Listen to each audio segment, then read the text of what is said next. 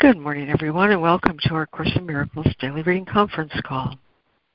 We read from the text of A Course in Miracles, original edition published by our very fine friends of Course in Miracles Society. You can access an online copy of the original edition by going to jcim.net. Or if you mouse over the link at top for online edition, you'll see the link to read ACIMOE.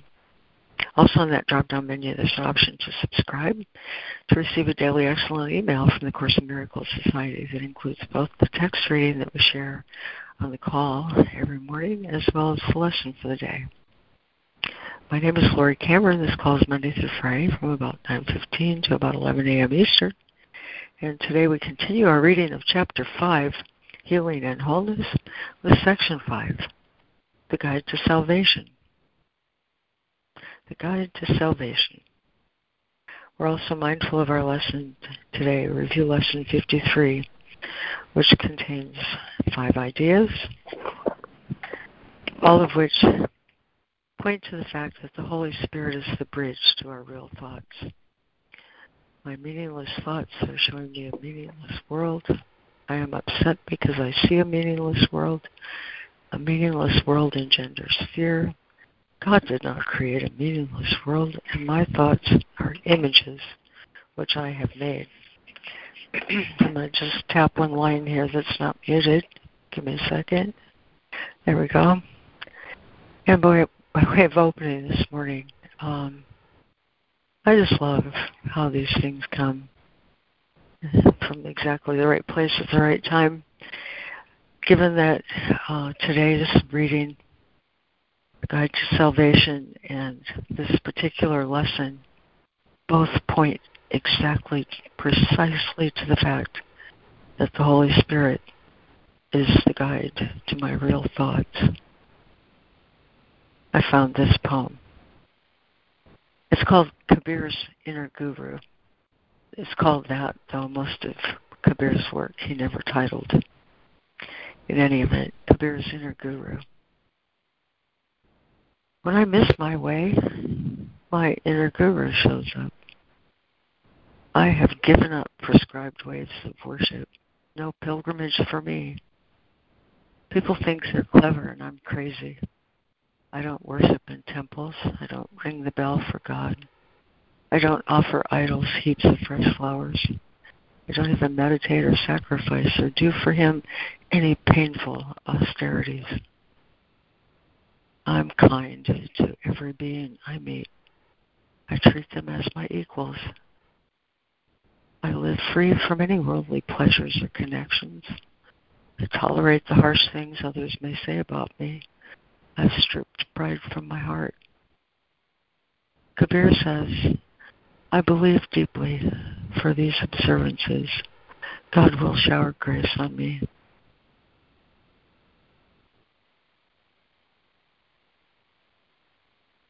When I miss my way, my inner guru shows it. Amen. Oh, I like that.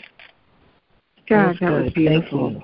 Mm-hmm. yeah. Wow. yeah. That was that was a gift for me today for sure. So thanks. Glad you guys liked it too.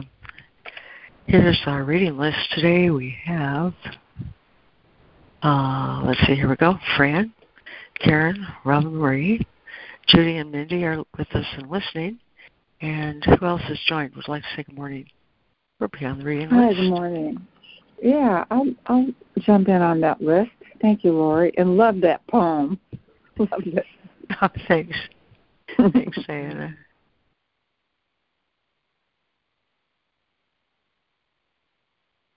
Anyone else?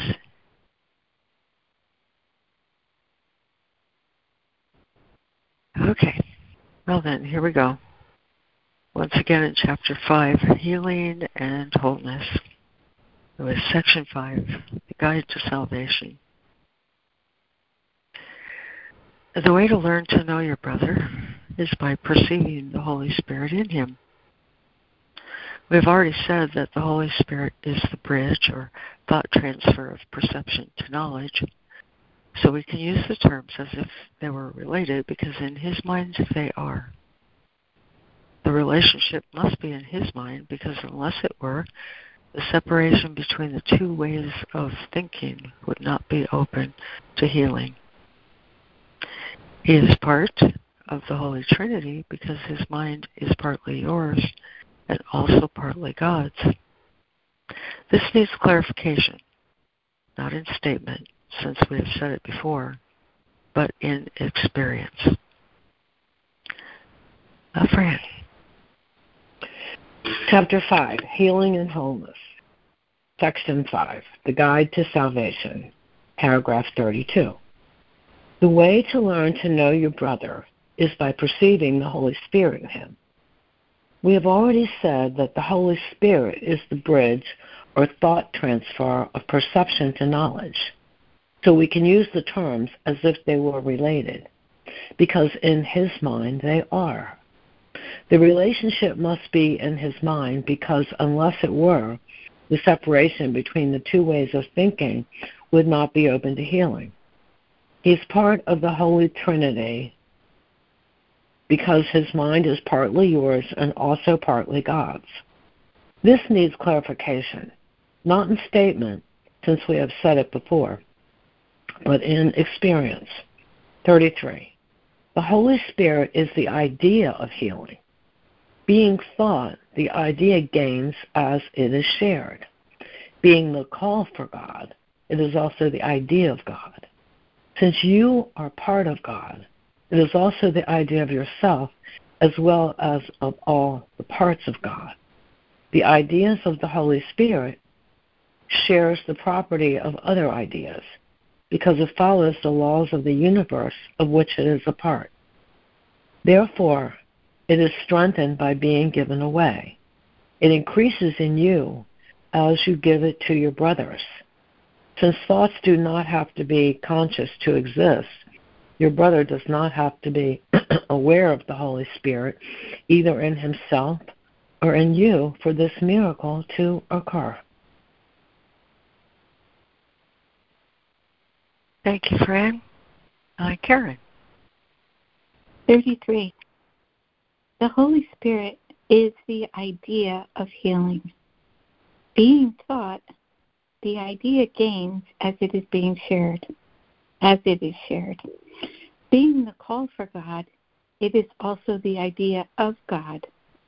Since you are part of God, it is also the idea of yourself, as well as of all the parts of God. The idea of the Holy Spirit, the idea of the Holy Spirit shares the property of other ideas because it follows the laws of the universe of which it is part. Therefore, it is strengthened by being given away. It increases in you as you give it to your brothers.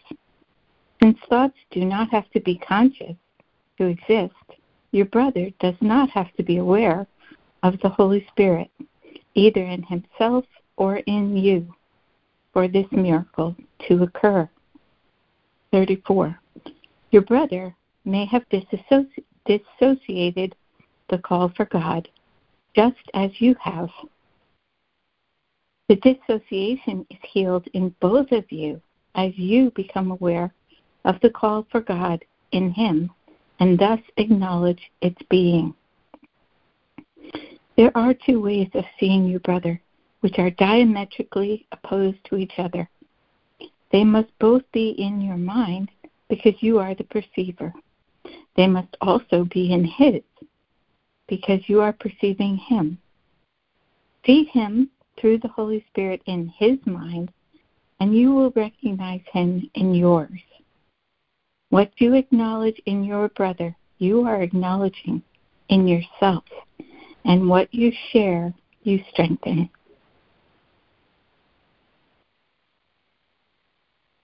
Thank you, Karen. And Robin Marie.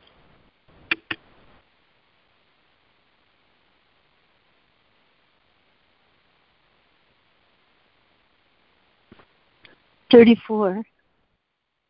Your brother may have dis- dissociated the call for God. just as you have. The dissociation is healed in both of you as you become aware of the call for God in Him and thus acknowledge its being. There are two ways of seeing your brother, which are diametrically opposed to each other. They must both be in your mind because you are the perceiver. They must also be in his because you are perceiving him. See him through the Holy Spirit in his mind, and you will recognize him in yours. What you acknowledge in your brother, you are acknowledging in yourself, and what you share, you strengthen. 35. The voice of the Holy Spirit is weak in you. That is why you must share it. It must be increased in strength before you can hear it. It is impossible to hear it in yourself while it is so weak in your own mind. It is not weak in itself, but it is limited by your unwillingness to hear it. Will itself is an idea and is therefore strengthened by being shared. If you make the mistake of looking for the Holy Spirit in yourself alone, your meditations will frighten you because by adopting the ego's viewpoint, you are undertaking, a, undertaking an ego alien journey with the ego as guide. This is bound to produce fear.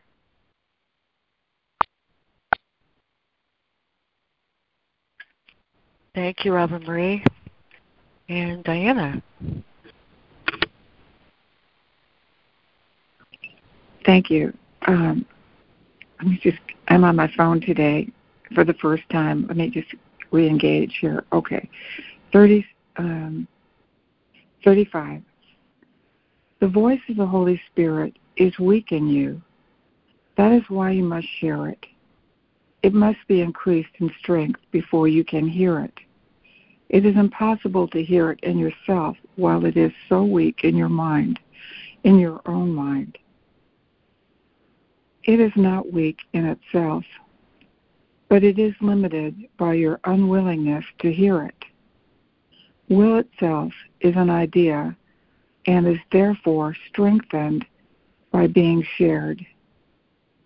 If you make the mistake of looking for the Holy Spirit in yourself alone, your meditations will frighten you because by adopting the ego's viewpoint, you are undertaking an ego alien journey with the ego as guide. This is bound to produce fear. 36. Delay is of the ego because time is its concept. Delay is obviously a time idea. Both time and delay are meaningless in eternity. We have said before that the Holy Spirit is God's answer to the ego. Everything which the Holy Spirit reminds you is in direct opposition to the ego's notions because true and false perceptions are themselves opposed. The Holy Spirit has the task of undoing what the ego has made he undoes it in the same realm of discourse in which the ego itself operates, or the mind would be unable to understand the change. Thank you. Thank you, Diana. And would there be a new reader for 36 and 37? I'm in. I can do it, Laurie. Okay. Thanks, Jude. Delay is of the ego because time is its concept. Delay is obviously a time idea. Both time and delay are meaningless in eternity. We have said before that the Holy Spirit is God's capital answer to the ego. Everything of which the Holy Spirit reminds you is in direct opposition to the ego's notions because true and false perceptions are themselves opposed. The Holy Spirit has the task of undoing what the ego has made. He undoes it in the same realm of discourse in which the ego itself operates, or the mind would be unable to understand the change. We have repeatedly emphasized that one level of the mind is not understandable to another. So it is with the ego and the soul, with time and eternity. Eternity is an idea of God, so the soul understands it perfectly. Time is a belief of the ego, so the lower mind, which is the ego's domain, accepts it without question.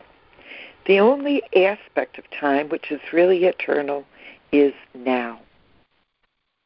That is what we really mean when we say that now is the only time. Quote, now is the only time. Unquote. The literal nature of this statement does not mean anything to the ego, which interprets it at best to mean, quote, don't worry about the future, unquote. That is not what it really means at all. Thank you. Thank you, Judy. And is there another new reader then for 37 and 38? This is Sandra. I can read. Thanks, Sandra. 37 we have repeatedly emphasized that one level of the mind is not understandable to another. So it is with the ego and the soul, with time and eternity. Eternity is an idea of God, so the soul understands it perfectly. Time is a belief of the ego, so the lower mind, which is the ego's domain, accepts it without question. The only aspect of time which is really eternal is now. That is what we really mean when we say that now is the only time. The literal nature of this statement does not mean anything to the ego, which interprets it at best to mean don't worry about the future. That is not what it really means at all. 38. The Holy Spirit is the mediator between the interpretations of the ego and the knowledge of the soul. His ability to deal with symbols enables him to work against the ego's beliefs in its own language. His equal ability to look beyond symbols into eternity also enables him to understand the laws of God for which he speaks. He can thus perform the function of reinterpreting what the ego makes, not by destruction, but by understanding. Understanding is light, and light leads to knowledge. The Holy Spirit is in light because He is in you, who are light, but you yourselves do not know this. It is therefore the task of the Holy Spirit to reinterpret you on behalf of God.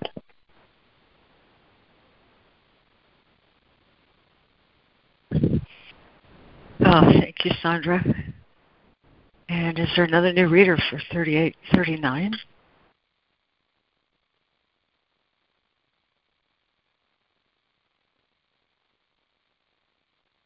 Okay, back to you, Fran. 38. The Holy Spirit is the mediator between the interpretations of the ego and the knowledge of the soul. His ability to deal with symbols enables him to work against the ego's belief in its own language. His equal ability to look beyond symbols into eternity also enables him to understand the laws of God for which he speaks. He can, excuse me.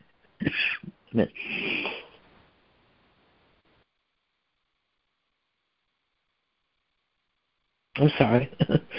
he can thus perform the function of reinterpreting what the ego makes, not by destruction, but by understanding.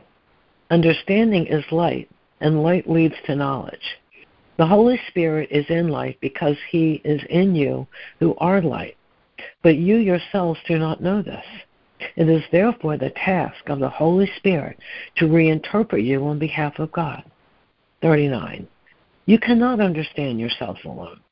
This is because you have no meaning apart from your rightful place in the sonship, and the rightful place of the sonship is God. This is your life, your eternity, and yourself.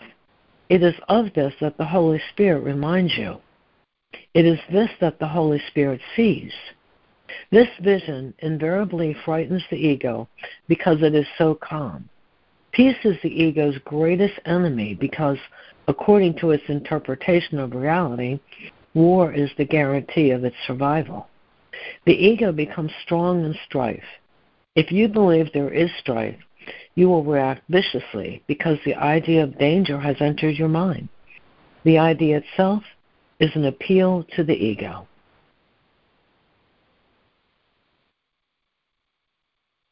Thank you, Fran. And Karen. 39. You cannot understand yourselves alone. This is because you have no meaning apart from your rightful place in the sonship. And the rightful place of the sonship is God. This is your life, your eternity, and yourself. It is of this that the Holy Spirit reminds you. It is this that the Holy Spirit sees. This vision invariably frightens the ego because it is so calm. Peace is the ego's greatest enemy because, according to its interpretation of reality, war is the guarantee of its survival. The ego becomes strong in strife. If you believe there is strife, you will react viciously because the idea of danger has entered your mind. The idea itself is an appeal to the ego. 40. The Holy Spirit is as vigilant as the ego. To the call of danger, opposing it with his strength, just as the ego welcomes it with all its might. The Holy Spirit counters this welcome by welcoming peace.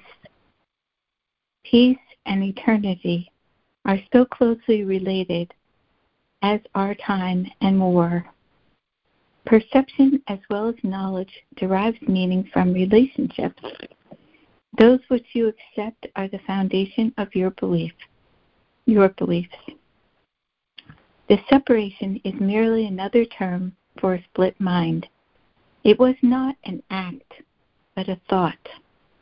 Therefore, the idea of separation can be given away just as the idea of unity can.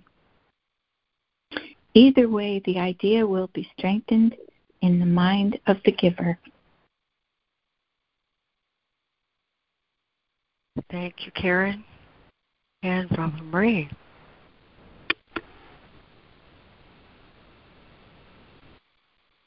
Forty-six. The Holy Spirit is as vigilant as the ego to the call of danger, opposing it with his strength just as the ego welcomes it with all its might. The Holy Spirit counters this welcome by welcoming peace. Peace and eternity are as closely related as are time and war. Perception as well as knowledge derives meaning from relationships. Those which you accept are the foundations of your beliefs. The separation is merely another term for a split mind. It was not an act, but a thought.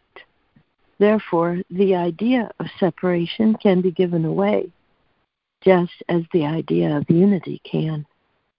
Either way, the idea will be strengthened in the mind of the giver. 41.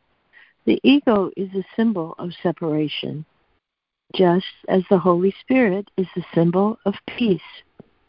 What you perceive in others, you are strengthening in yourself. You let your mind misperceive, but the Holy Spirit lets your mind reinterpret its own misperceptions. The Holy Spirit is the perfect teacher. He uses only what your minds already understand to teach you that you do not understand it. The Holy Spirit can deal with an unwilling learner without going counter to his will because part of his will is still for God. Despite the ego's attempts to conceal this part, it is still much stronger than the ego, even though the ego does not recognize it. The Holy Spirit recognizes it perfectly because it is his own dwelling place or the place in the mind where he is at home.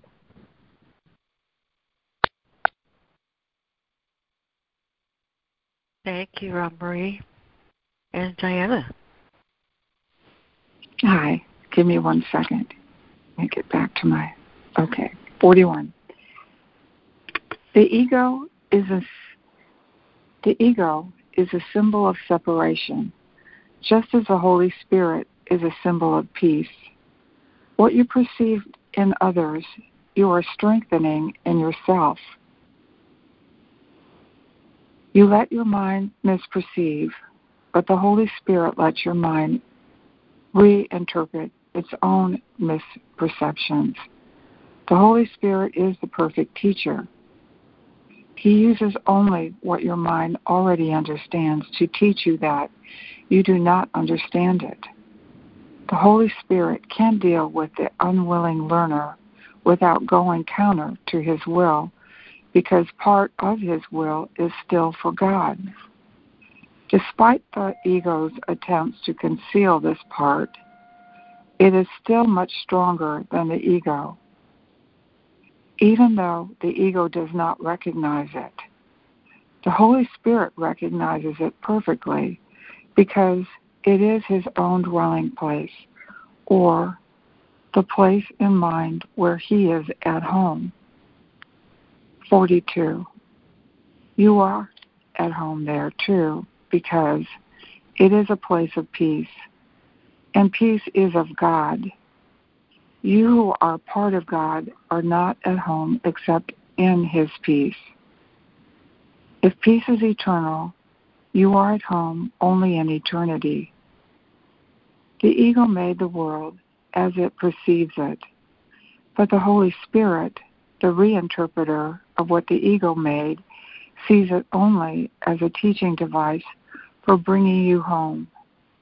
The Holy Spirit must perceive time and reinterpret it into the timeless. The mind must be led into eternity through time because, having made time, it is capable of perceiving its opposite. Thank you.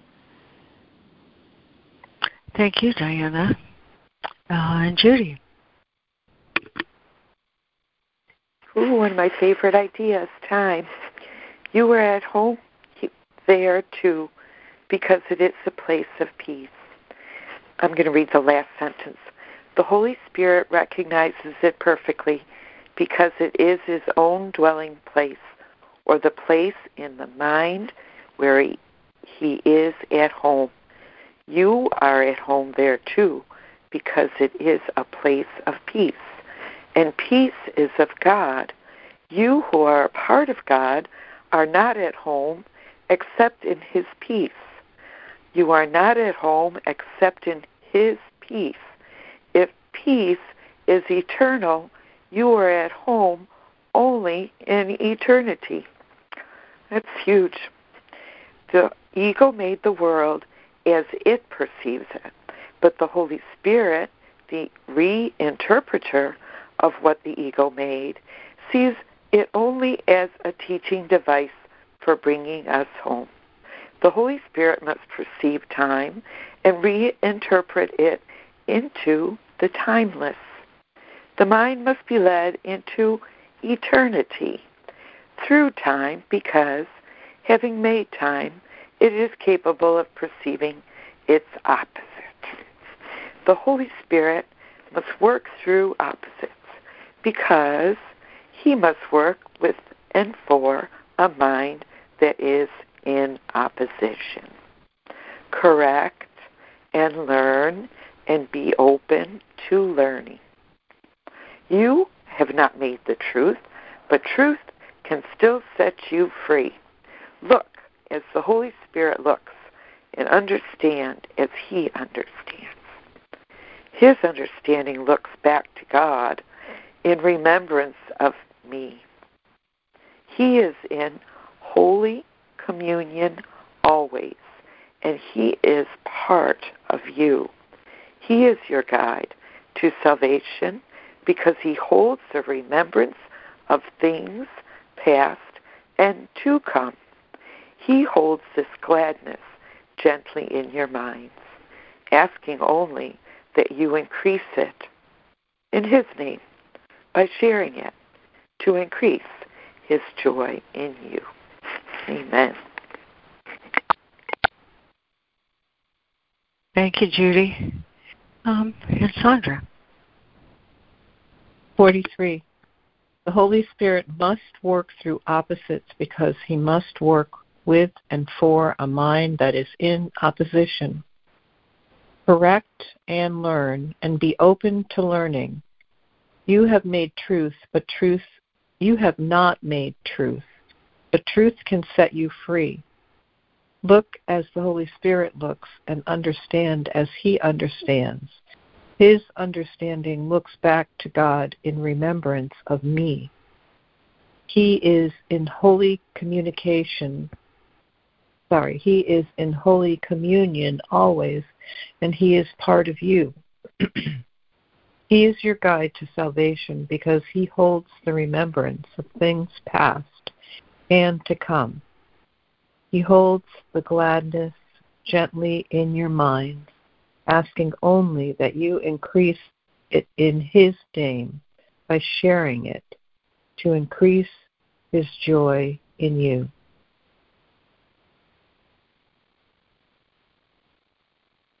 Thank you, Sandra. Thank you, everyone who read this morning. Um, boy, I just I can't think of a better way um, to approach today's lesson than through this reading. Uh, so today, uh, Fran, why don't you just take us straight there, okay? Sure. Thanks. Hi, everybody. Thank you. We are in the first part of the workbook, and we're on our first review. And today I'm going to read one paragraph from the introduction, and then we're going to do the lessons. And each lesson we're going to do a one minute meditation. And at the end of all the of the review of the lessons, five of them, we'll do a three minute meditation. Okay. So I'm just going to read paragraph five from the introduction. The purpose of your learning is to enable you to bring the quiet with you and to heal distress and turmoil. This is not done by avoiding them and seeking a haven of isolation for yourself. You will yet learn that peace is part of you and requires only that you be there to embrace any situation in which you are. And finally, you will learn that there is no limit to where you are, so that your peace is everywhere, as you are.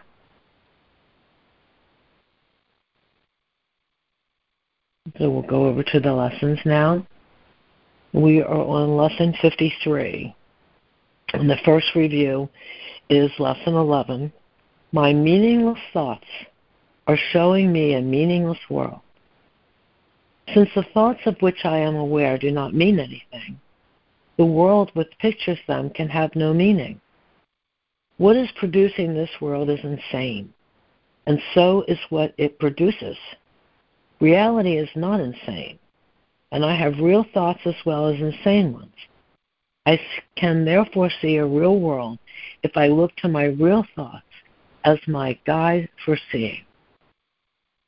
My meaningless thoughts are showing me a meaningless world. One minute.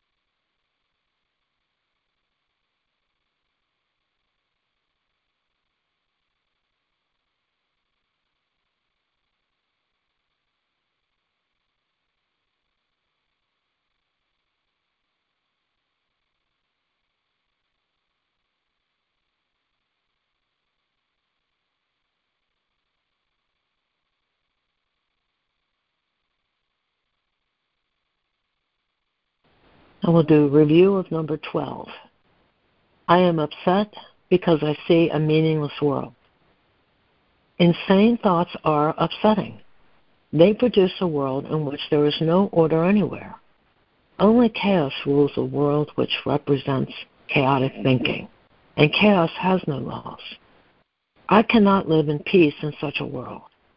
I am grateful that this world is not real and that I need not see it at all unless I choose to value it.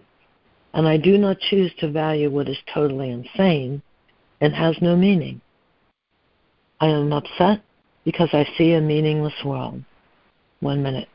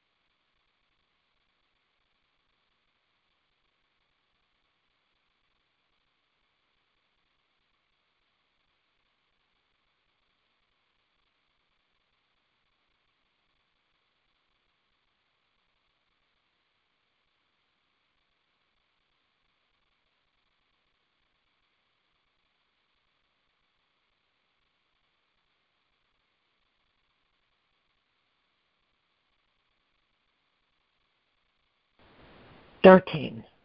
A meaningless world engenders fear. The totally insane engenders fear because it is completely undependable and offers no grounds for trust. Nothing in madness is dependable. It holds out no safety and no hope. But such a world is not real. I have given it the illusion of reality and have suffered from my belief in it. Now I choose to withdraw this belief and place my trust in reality. In choosing this, I will escape all the effects of the world of fear because I am acknowledging that it does not exist. A meaningless world engenders fear. One minute.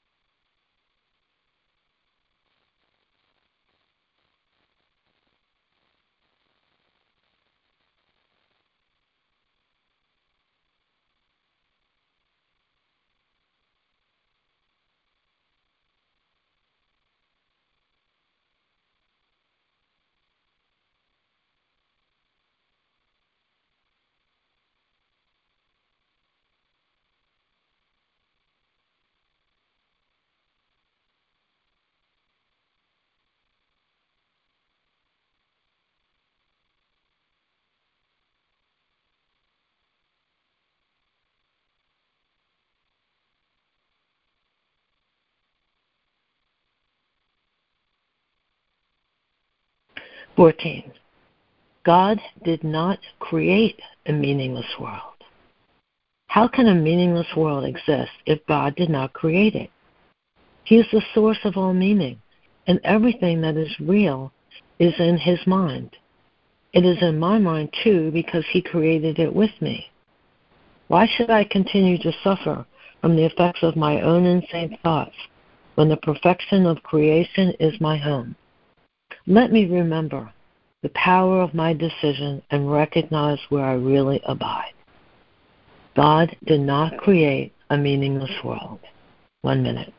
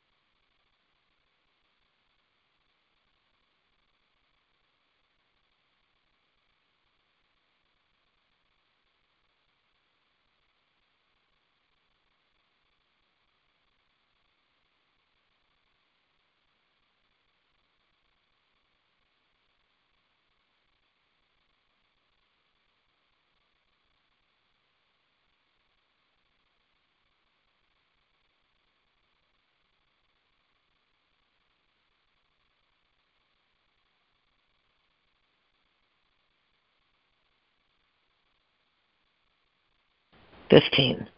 My thoughts are images which I have made. Whatever I see reflects my thoughts. It is my thoughts which tell me where I am and what I am.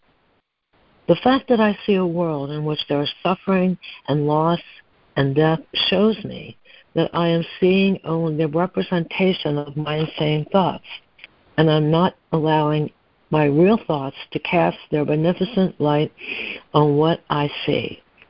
Yet God's way is sure. The images I have made cannot prevail against him, because it is not my will that they do so. My will is his, and I will place no other gods before him.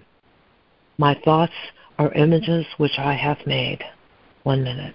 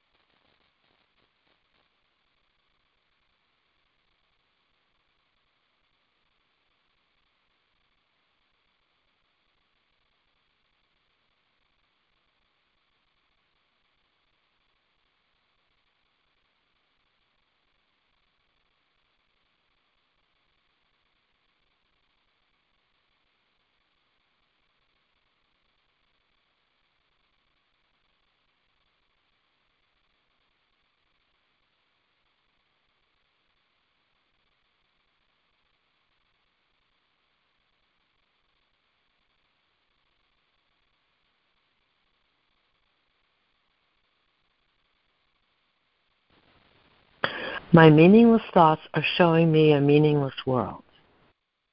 I am upset because I see a meaningless world. A meaningless world engenders fear. God did not create a meaningless world. My thoughts are images which I have made. Three minutes.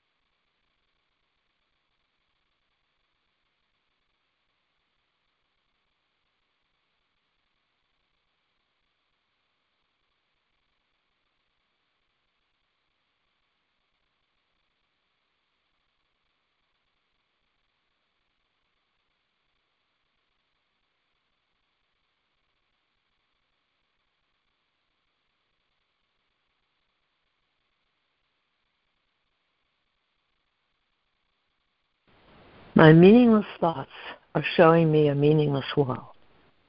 I am upset because I see a meaningless world.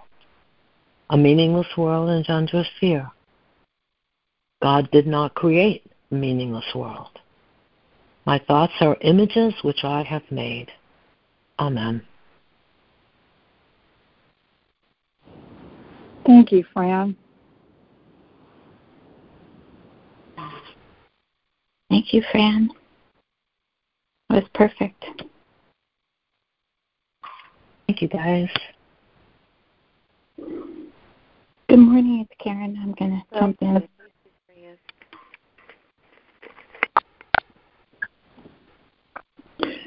Um, in the context of today's reading, my real thoughts are the thoughts I share with God. My holy mind is the mind my, of the Holy Spirit, the Christ mind, the right thinking mind. That's all we've learned from the past, uh, you know, few days of reading. So my holy mind has peace and light and love and truth and all those things. So someone close to me, my daughter obviously, uh, had another crisis yesterday and she calls me up and I go right into false empathy. I don't mean to do it, but I feel her whole emotional world like a tsunami. It isn't even the physical thing. It isn't even the constant, constant, constant draining me for money. It isn't that. It's the it's feeling all her pain, feeling her despair, feeling her suffering, her loneliness. And and it's so emotionally overwhelming to feel that I lose myself. I can't even find the mind of Christ.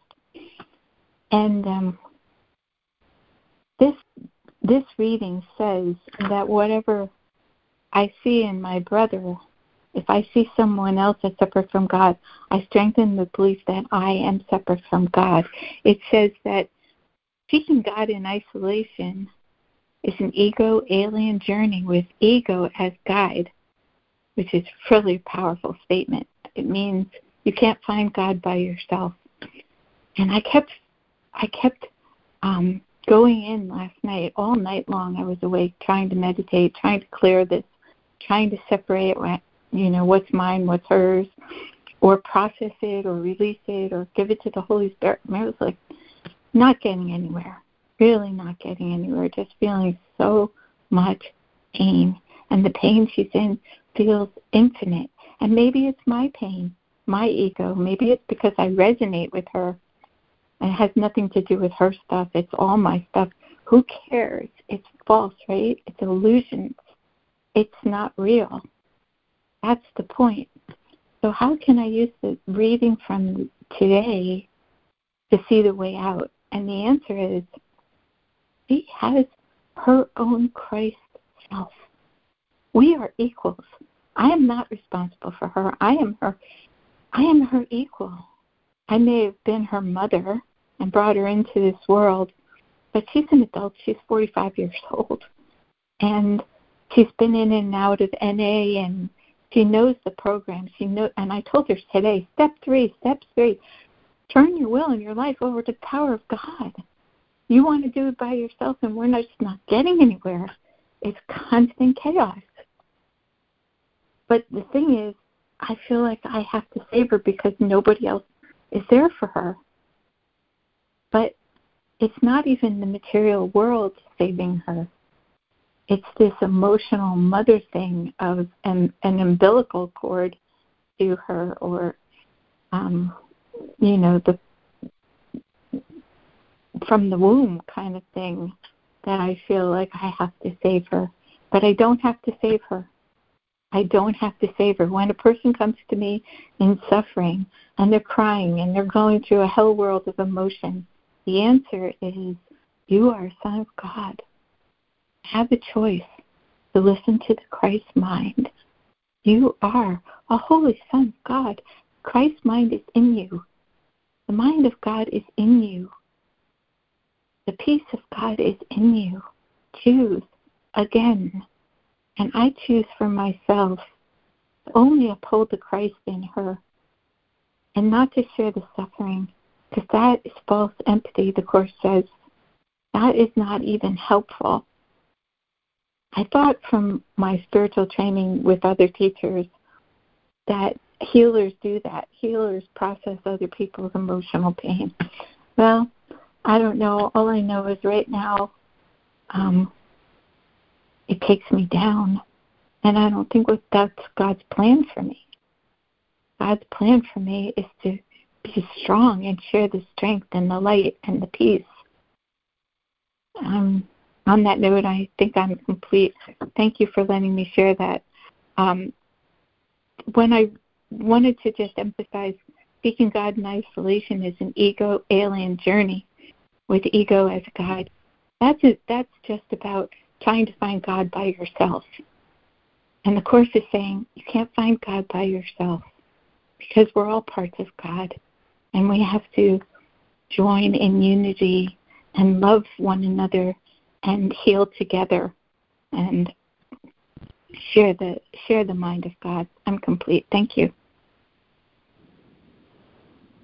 Boy, that was really huge understanding, Karen. Probably a lifetime's worth right there in a nugget. Thank you very much. Yeah, thank you, Karen.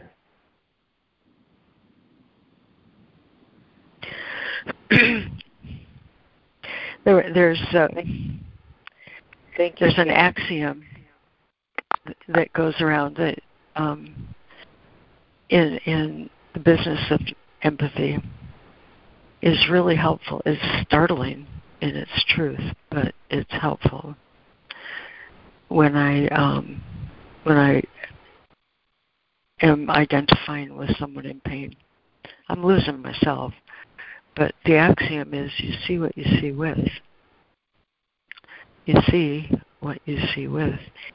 And uh, it's very true. If I'm um, if I'm seeing with my ego, I will over identify with pain because I'm identifying with the painful journey um, that I have escaped.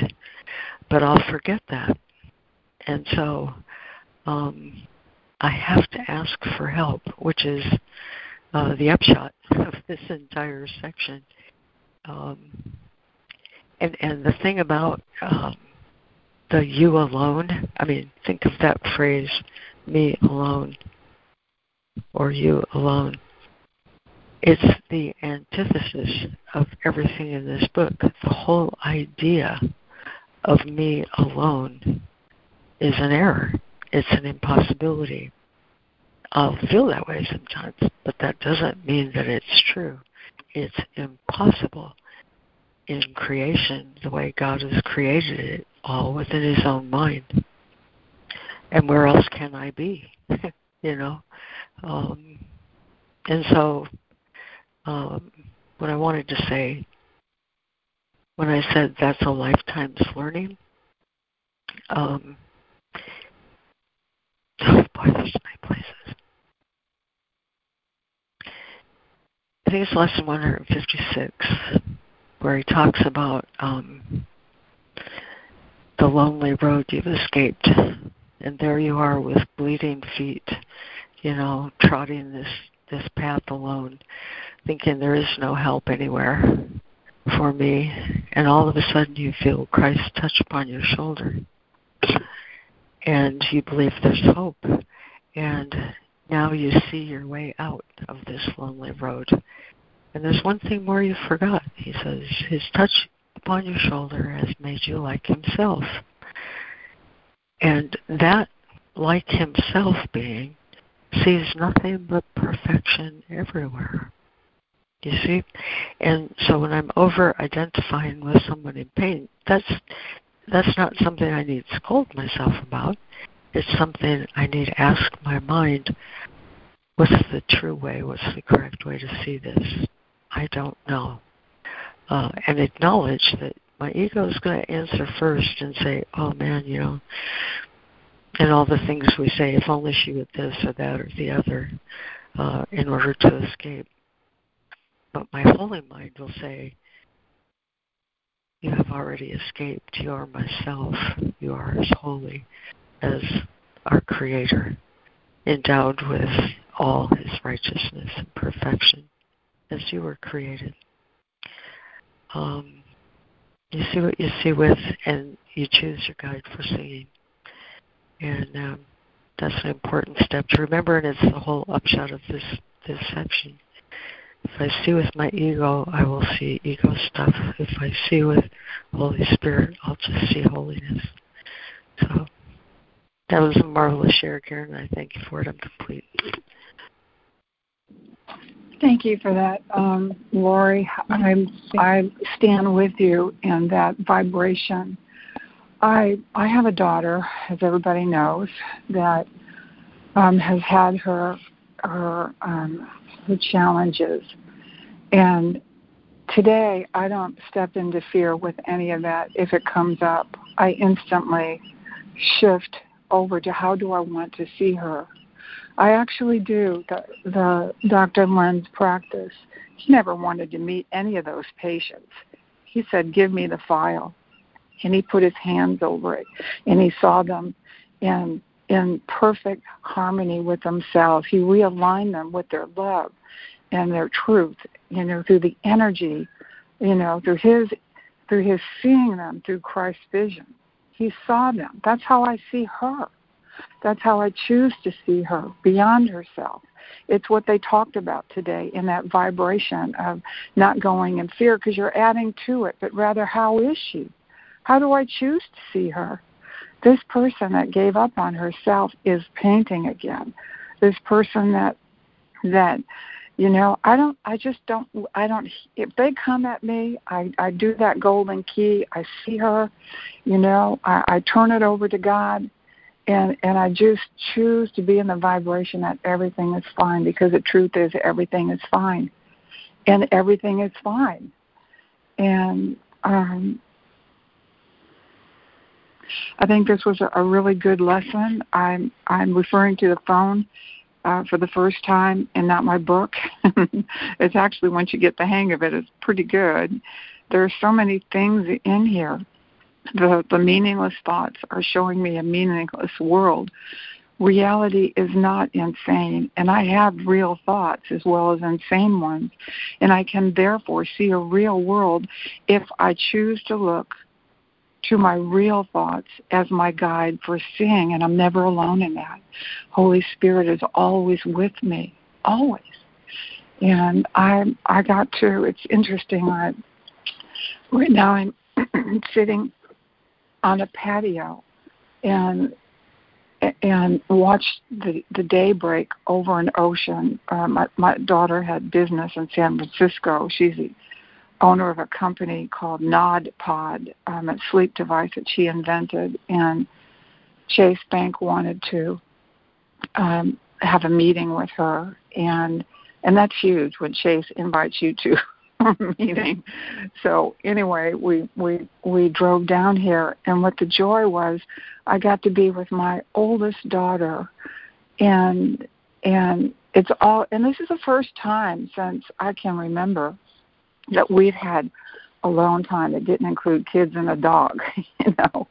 And although she was on Zoom calls and business all the way up, just the presence of being with her was so wonderful, you know. And she's sleeping, and I'm outside on this patio with water coming underneath us. We're in an ocean hotel, and I got to witness a daybreak, and I felt like it was in a dream because I couldn't see anything but I was in the dark during the meeting call because it's early out here in California, and and the sunrise became to you know came up, but I couldn't see it yet because it's fog. It's fog coming in. But what broke? Because I felt like God, this is an illusion. I am in a dream. But when I just sat here in the, the willingness just to be a part of whatever this is right now that I'm experiencing in in in this climate, the fog began to lift and and there's a village in the background in Sausalito, you know, and and and fish trucks are unpacking, you know, going into the restaurants. There was a fog foghorn just before I took this call, and I'm in the minute in in the spirit of this now moment, and this is where eternity is. not in the the, the, the this whole lesson was talking a lot about the ego and time and when you're dead that's it you know? Ego's dead uh dead but you're an eternal being and you go on. And when you can stay not in uh, in the time where which ego understands you know and bringing the past forward into the future so you're vibrating in that again and you're getting upset and it becomes you because ego has had you all of your life and if you identify it, there you are again.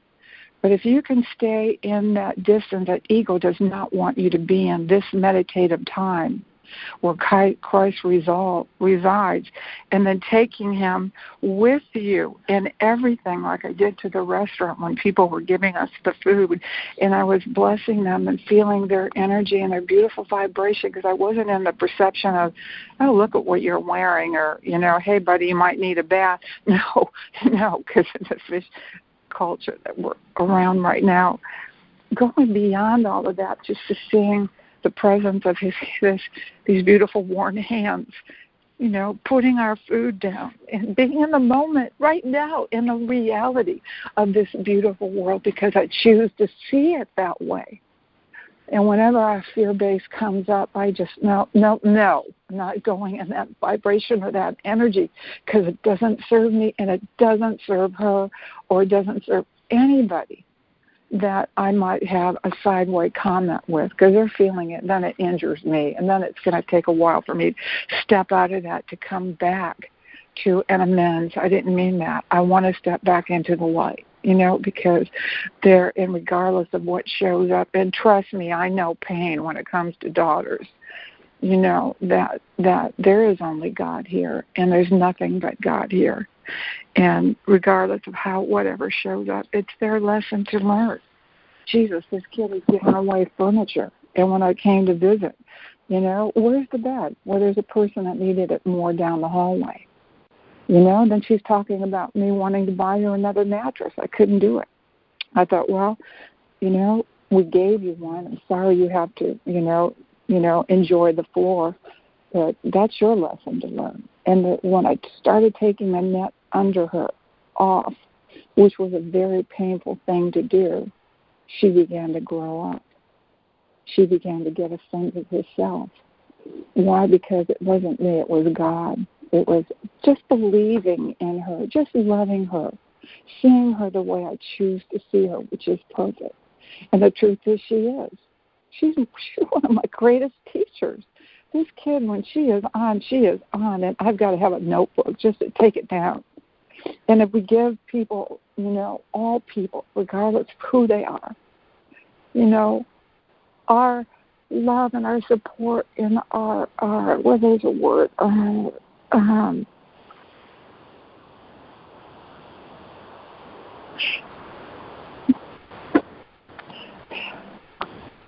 Holy Spirit, um, you know, I'm, if we just see them the way they they are in God, then we allow them to light up and become that. We give them the freedom to become that. We give them the permission for themselves to become that. And I just stand in Holy Spirit. I hope this stays because I, you know, as a human being, you know, ego, ego wants us to fall in line with Him. But anyway, it's always a choice, and I'm complete. Thank you. Hey, well, I'm happy to hear that you're enjoying yourself. It's great. I just had um, a thought for Karen because I just had a thought for myself, uh, which is, you know, how sometimes people just have to unload. And unfortunately, or fortunately, a mom is the one they unload on. and I'm just thinking, you know, when someone starts to unload, uh, we know that. We know that that's what they're doing. And they don't really want us to keep that inside ourselves. They just need to get rid of it. So we could have like a basket or you know, something like a, a stream next to us. And as they unload, picture all of that going down the stream. Like that is not for us moms or dad, as the case may be. It's it's our child needing to talk to somebody, and we may be the only person they can talk to. So what are we going to do with that? Let it go. Just let it go and be at peace, knowing and being thankful that we are there for them. God has placed us in that position to be able to just watch that rubbish just go down the stream there. And and God is the Holy Spirit is going to turn that into something miraculous. Just as we just heard a wonderful story about that. Thank you. That's beautiful. Thank Robin you, Robin. Yeah, Very Robin helpful. Marie, thank you. Mhm. Thank you. Thank you, ladies. This is Ida. I'm on the call now. Finished my breakfast and all. So, anyway, hi, and all the best to all of you.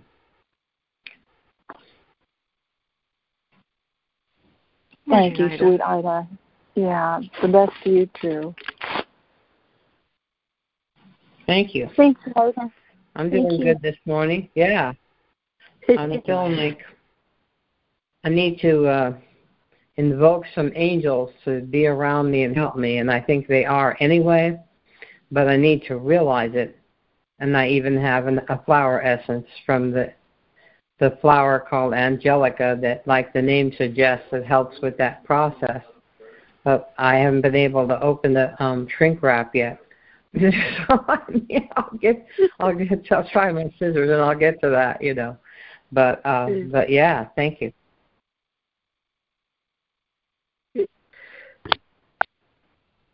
Thanks, Ida. So I have a question, guys. Um, this section title is called "The Way of Salvation," and uh, I'd be interested to know um, what what we think this way of salvation is. In a few in a few minutes, reading this section. What is the way of salvation?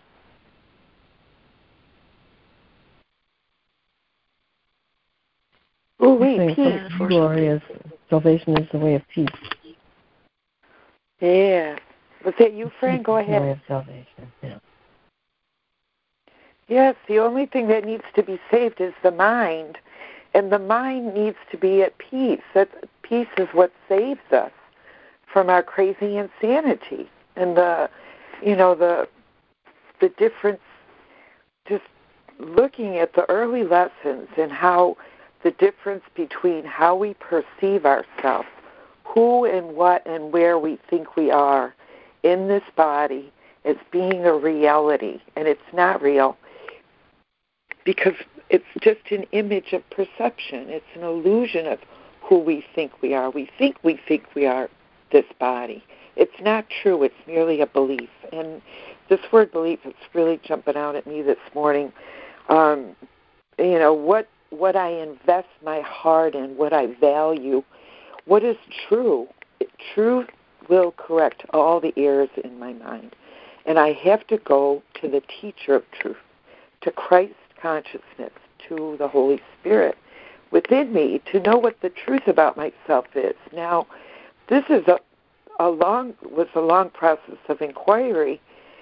You know, what love is is always already here, but what it's not is what the obstacles that we've laid over it, we've veiled it with, and the idea that I veiled veiled the the the presence of holiness and love being everywhere is because I'm perceiving it through a selfish, self centered, little minded perception of it. This is mine. And it's not only the thoughts I think, but the emotions that I give my thoughts very important thoughts people. They're, I've made them very important. The VIP treatment for my thoughts. These are so important because I've invested feelings and emotions with them. But what kind of feelings are they? What kind of feelings am I investing my thoughts with? Am I investing them with love or am I investing them with fear? Because those are the only two emotions that I have. So if I'm going to invest my thinking with emotion, if I'm, you know, already run amok with fear, then I know this is not thoughts that are that would come from God, from a place of peace, from a place of love. And it's only the thoughts of fear that make me anxious and upset and worried and concerned. And the, the Holy Spirit being being the part of my one the one mind, the right mind, that I have the choice to choose between these two because I'm in the world and I have a, a mind that thinks right along with the rest of the world. And I'm I can be subject subject to it if I allow my mind to wander and not be disciplined. This is why the course is called a, a training in mind discipline, because I must decide which kingdom I am going to let rule my mind. I'm a part of the kingdom of God. My inheritance is peace, and it goes with me wherever I go. It never leaves me. I can never lose it unless I disturb myself, I deprive myself or forsake myself of this peace. For this I am responsible. I am responsible for my thinking. Now, you know, I I was I wanted someone to babysit me and I wanted someone to save me and I wanted someone to keep me safe and protected and no one ever to hurt me and you know but it, it was it was time for for Ju to put on her her big girl panties and say, you know what? You know, maybe maybe others are responsible for theirs too. I can't I cannot save anybody. I have to put the oxygen mask on myself first. And then maybe I'll be able to bring some peace to the world. If not, I'm just I'm just being environmental pollution. I'm not I am not a part of the solution. I'm a part of the problem. So um, the idea that the ego never knows in the text it, it makes this clear again that the Holy Spirit's the idea of healing, the idea of God. It's strengthened when shared. It's a call for God. It's a part of God. It's a part of me that I identify, identify with these ideas as being I am a thought in the mind of God, and I'm going to identify with my mind, my my thoughts, my mind with God's mind and thoughts. And I'm either going to be in agreement with them or I'm going to be in opposition to them, which is egoic thinking. And it's it says that the ego doesn't know anything, the ego merely perceives and usually wrong in the wrong way. It misperceives and miscreates. So the ego doesn't know the spirit, the spirit doesn't perceive, so it can't know the ego. They're in opposition, total opposition. They're at war. The ego's at war with my soul. It's in opposition with my peace. So if I'm not being peaceful, there's some some ego getting in, either my own, if I'm so unaware or unmindful, or someone's influ- ego is influencing my peace. I'm giving them the power to influence my peace. I'm enabling someone to disturb my peace. And who's responsible for that? I am, because power is not is not mine to give away. It's got the power of God which unifies my soul in holy relationship with everyone, who keeps me out of conflict, keeps me out of op- opposition, enables me to give everybody the freedom to disturb their own peace. but I don't have to join them in that. That's, you know, my last foolish journey. I got down off the cross and I said, you know, you're free to crucify yourself. I won't crucify you. You're free to crucify yourself. But I am not responsible for you crucifying yourself, and I can't help you until you see you've made your the misery. You're you're the maker of your own misery, and you are responsible for that. It's time to suit and show up and be present. The only experience I'm having is now, and if I'm denying my own peace, forsaking my own peace, it's only now that I can reclaim it. Always, always, always only here and now. It's where I lose it and where I claim it. And I'm determined not to see my brothers, you know, forsaking their own peace. Please do not forsake your own peace. Do not do this to yourself. This need not be. What I'm acknowledging in my brother, I'm acknowledging in myself, and I strengthen. So either I'm strengthening the ego in myself and in them, or I'm strengthening my soul, my unified state of grace, the state of mind, unshakable state of peace and joy and happiness. I choose happiness today. You want to choose to be miserable. How's that working for you? How is that working for you? I've asked myself a hundred times, Jude, how is that working for you? This is your choice. You're free to choose. This is your free will. The Holy Spirit is my will for happiness. I share in God's will for happiness for me. This is divine logic. I share in God's will for peace for me. And no one, no one can deny me God's will for me except me. And that's the holy truth. That's the holy truth of my relationship. And I'm going to stand firm in that today, all through the day. And, you know, I don't have to be righteous about it. I can be very relaxed and very welcoming. And I can see people in their suffering and share my joy and my peace with them and say, you know what? There's always another way to see things. There's a million ways to see things, a million ways to perceive things, 10,000 ways to perceive things. But that the ego mind is not understandable to the soul because it's insane. And never the two will meet. So I'm not looking for future happiness or future peace. I'm not looking for for peace to change the past by changing the past. There's no hope for a different past. The past is gone. It's gone forever.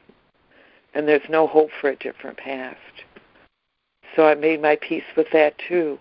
All I can do is be in the present, understanding understanding this is light, and the light leads to knowledge, the knowledge that I am one with everything, with God and everyone. I will be at peace today. Peace is my strength. Peace is my happiness. Peace is my function. Make peace, not war. Cool. Enough out of Jude. That was a long talk. I got it out. Thank you. Have a joyful day. Thanks, Judy. I was, Thank you, Judy. Thank you, Judy.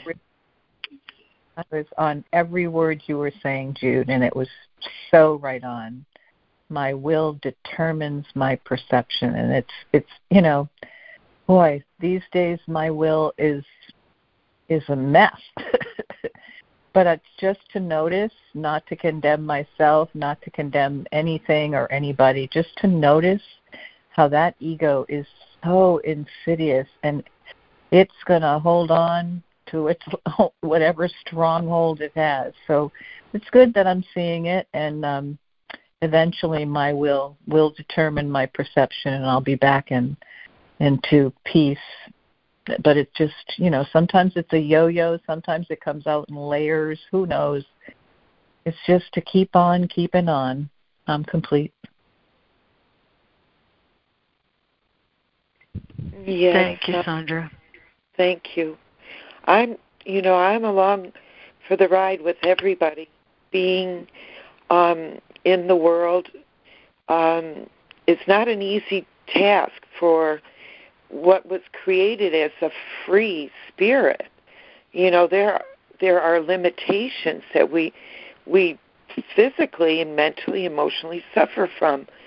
Um, that you know the the spirit, which he has everything and would give everything, out of the generosity of the heart that holds everything and in that perfect love, it's like, you know, it's sad that people suffer. It cries for people who suffer and wills that people don't suffer. I don't will for anybody to suffer, including myself, but people do and but I think a lot of it probably I don't know what the percentage would I would guesstimate, but so much of it is of our own thinking, of our own making, and is not needed. It's not necessary. It's in our imagination. And, um, you know, when I ask myself, where am I and what am I right here, right now, it's really never half bad. mostly, it's mostly good. And when I'm just still and I'm here and I say, Where am I? What am I right here, right now? And I use what I've got. What have I got to give? I've got all the love in the universe to give to everybody, all the peace in the universe to give to everybody. And that's how the idea of Jude gives herself gives all to all, to know that I have all, because it's all a part of me. And my will, universal will, is one with God's and in uniting that we be happy, joyous, and free. And we can share what we can share on the material level and do what we can on the material level, but you know, at the material level, it's not my responsibility because Judy is limited and it's foolish. It's bearing that cross, that carrying that cross, and crucifying myself because Judy's limited. Judy can't. God can, and I think I'll let him. Amen.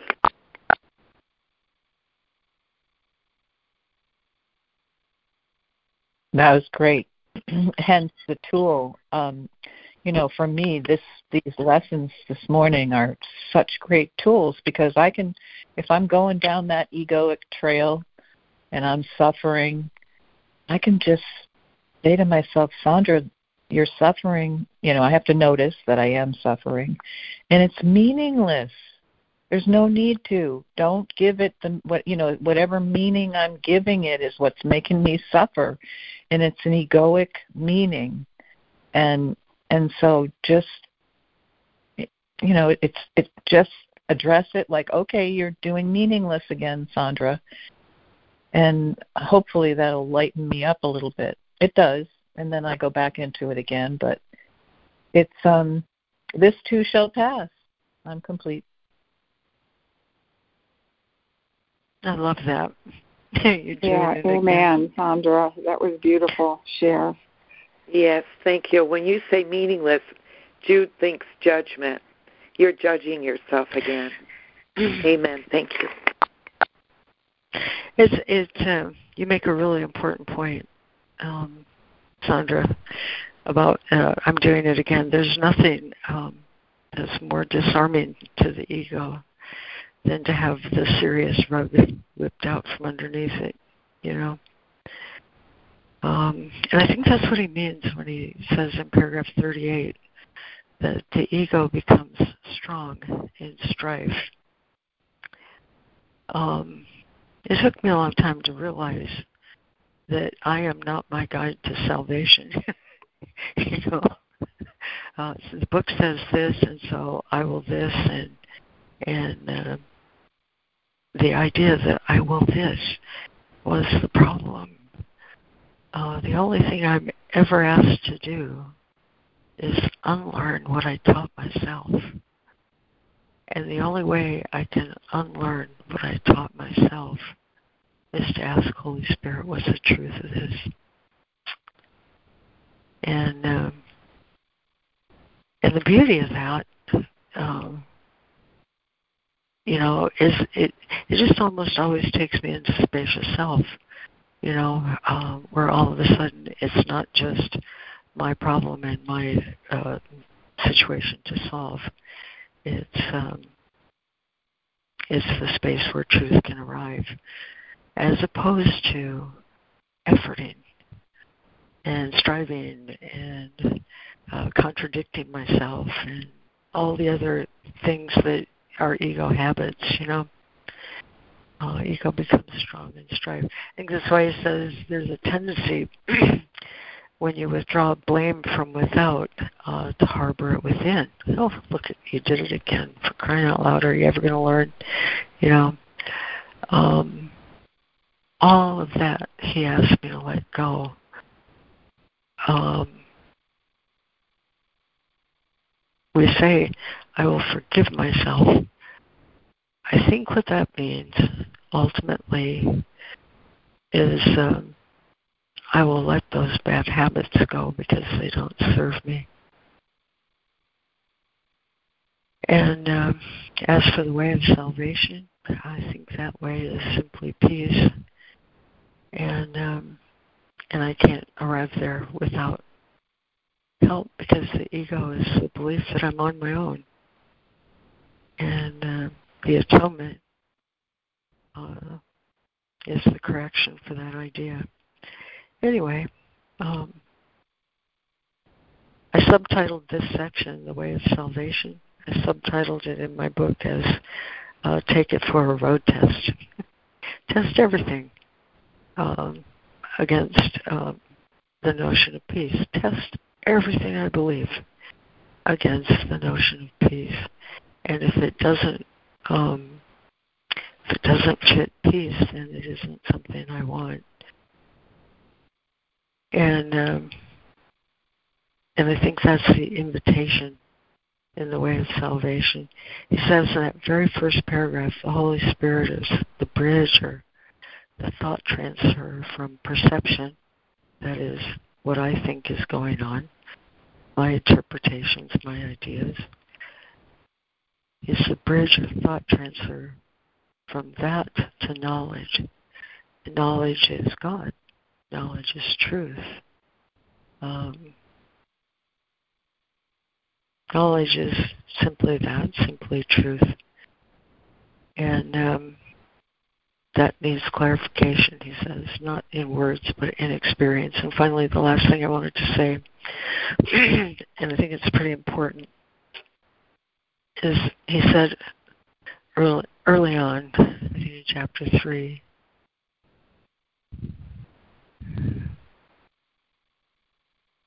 I want to get, yeah, it is in paragraph 48 in chapter 3. I was a man who remembered the soul and its knowledge. As man, I did not attempt to counteract error with knowledge, like, you've got that wrong, buddy, uh, but rather correct error from the bottom up. And in that regard, I think that's what he's talking about um, in this whole section. Every misinterpretation is subject to correction. Every, um, this is how I see it, is subject to correction. Every, um, you did that wrong idea is subject to correction. And correction, as the Holy Spirit does it, is peace, is gladness, is gentleness. Um, it is always some version of peace when I arrive at that place. Um, I do it as a consequence of of I hopped off my horse again. you know, oops, I feel out of peace. I can turn that over to the Holy Spirit, just like uh, the atonement prayer says. I must have, I must have this wrong. So please correct me. Give me the truth from the bottom up. The other thing I wanted to say about that is it's a way of life, just as you say, Sandra. Um, I must have I must have misinterpreted once again when we started this whole dialogue of what is the Holy Spirit, he said um, it's universality and um,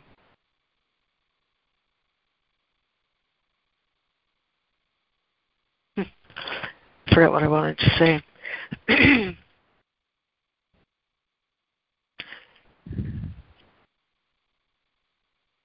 Nothing more than your own right mind. Yeah, that is.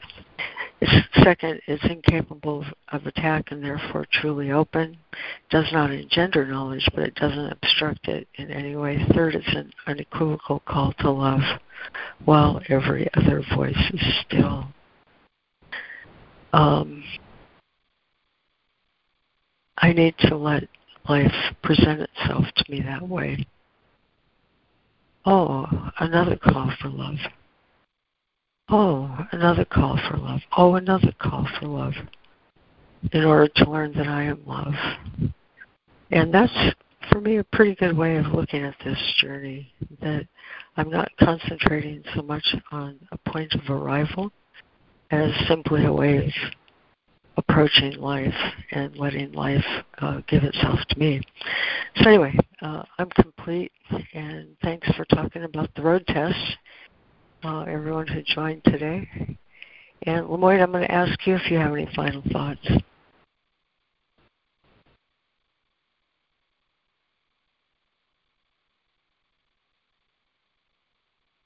Um, hmm.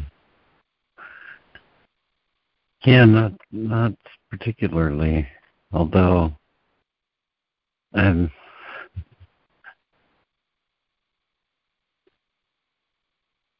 you know, given the way the lessons end up with uh, my thoughts or images that I have made, and that uh, you know there is a guide to salvation. And uh,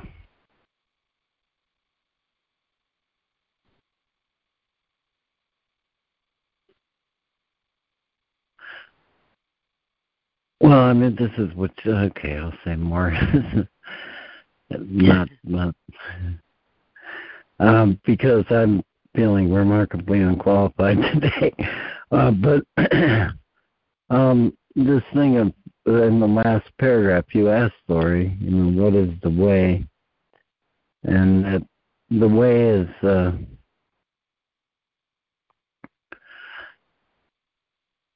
I think in the last paragraph where it says, He is your guide to salvation because He holds the remembrance of things past and to come.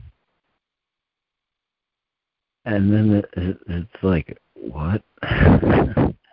And then he says that says, He holds this gladness gently in your minds. And so this I think is it's something uh,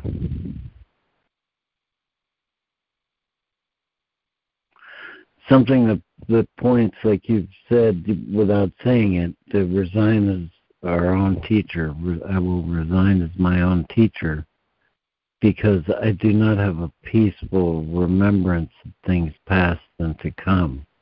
And so it's like that that kind of thought I should you know give to one who knows uh, if it's not representing peace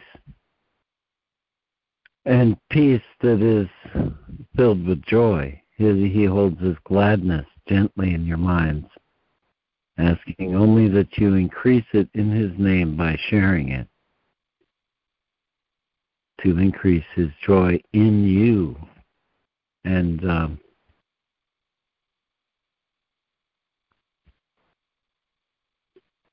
yeah, yeah, I think it's. Uh, it's here without actually saying it, this thing of resign as your own teacher.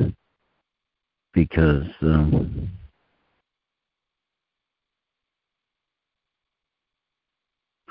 I think the whole the whole image of uh, and it's more than an image. The experience of being at the effect of my own thoughts is uh,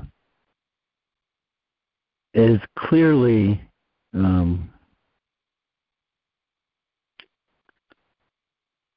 um, it's it's kind of clearly insane that it's like we made time as it's ordinarily conceived of, and yet we act like we're prisoners to it.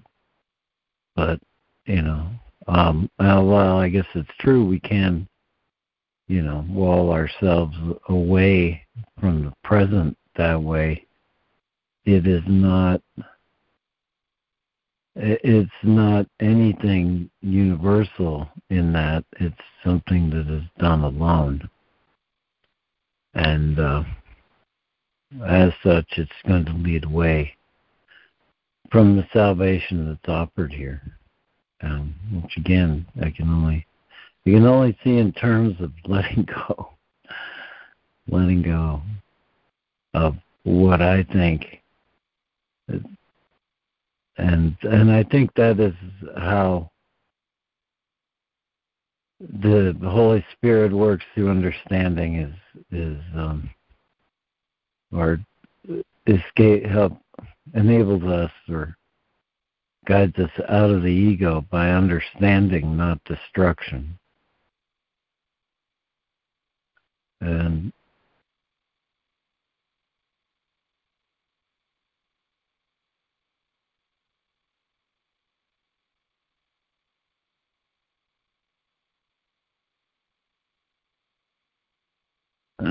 just you know just by holding the sorry just by holding the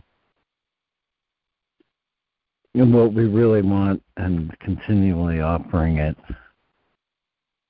and it's always present but it's only my thoughts that would hide it or take it away from me. Anyway i'm complete there. Thank you Thank you, Lemoyne.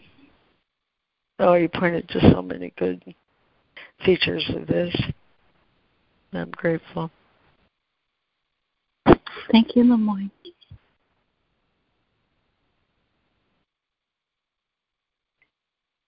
Great synopsis. Thank you, Lemoyne. Well, you pointed me to um, just an excellent place to close this whole discussion of communication.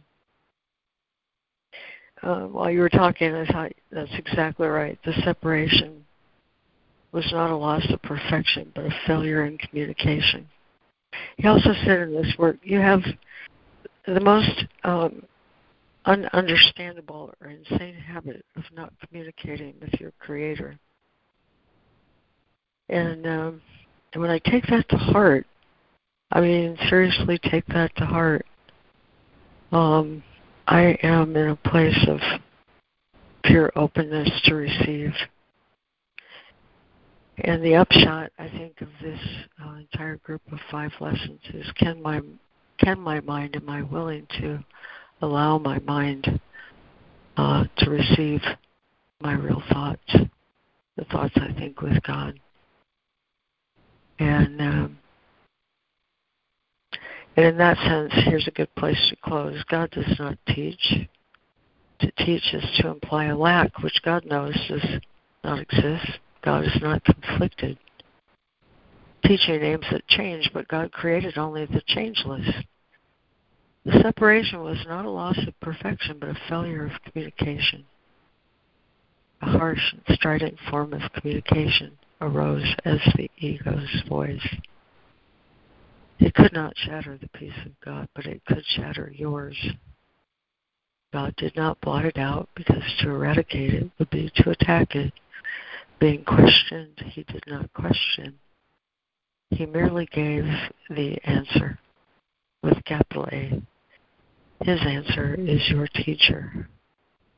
And um, and when I learn to collaborate with the Holy Spirit, uh, He will teach me how my real thoughts cast their beneficent light, uh, just like uh, the last thought in this lesson today uh, promises. So, uh, the way of salvation is the way with my answer. Thank you, everyone. Beautiful call. I'm very grateful for your openness to receive and to share. Thank you.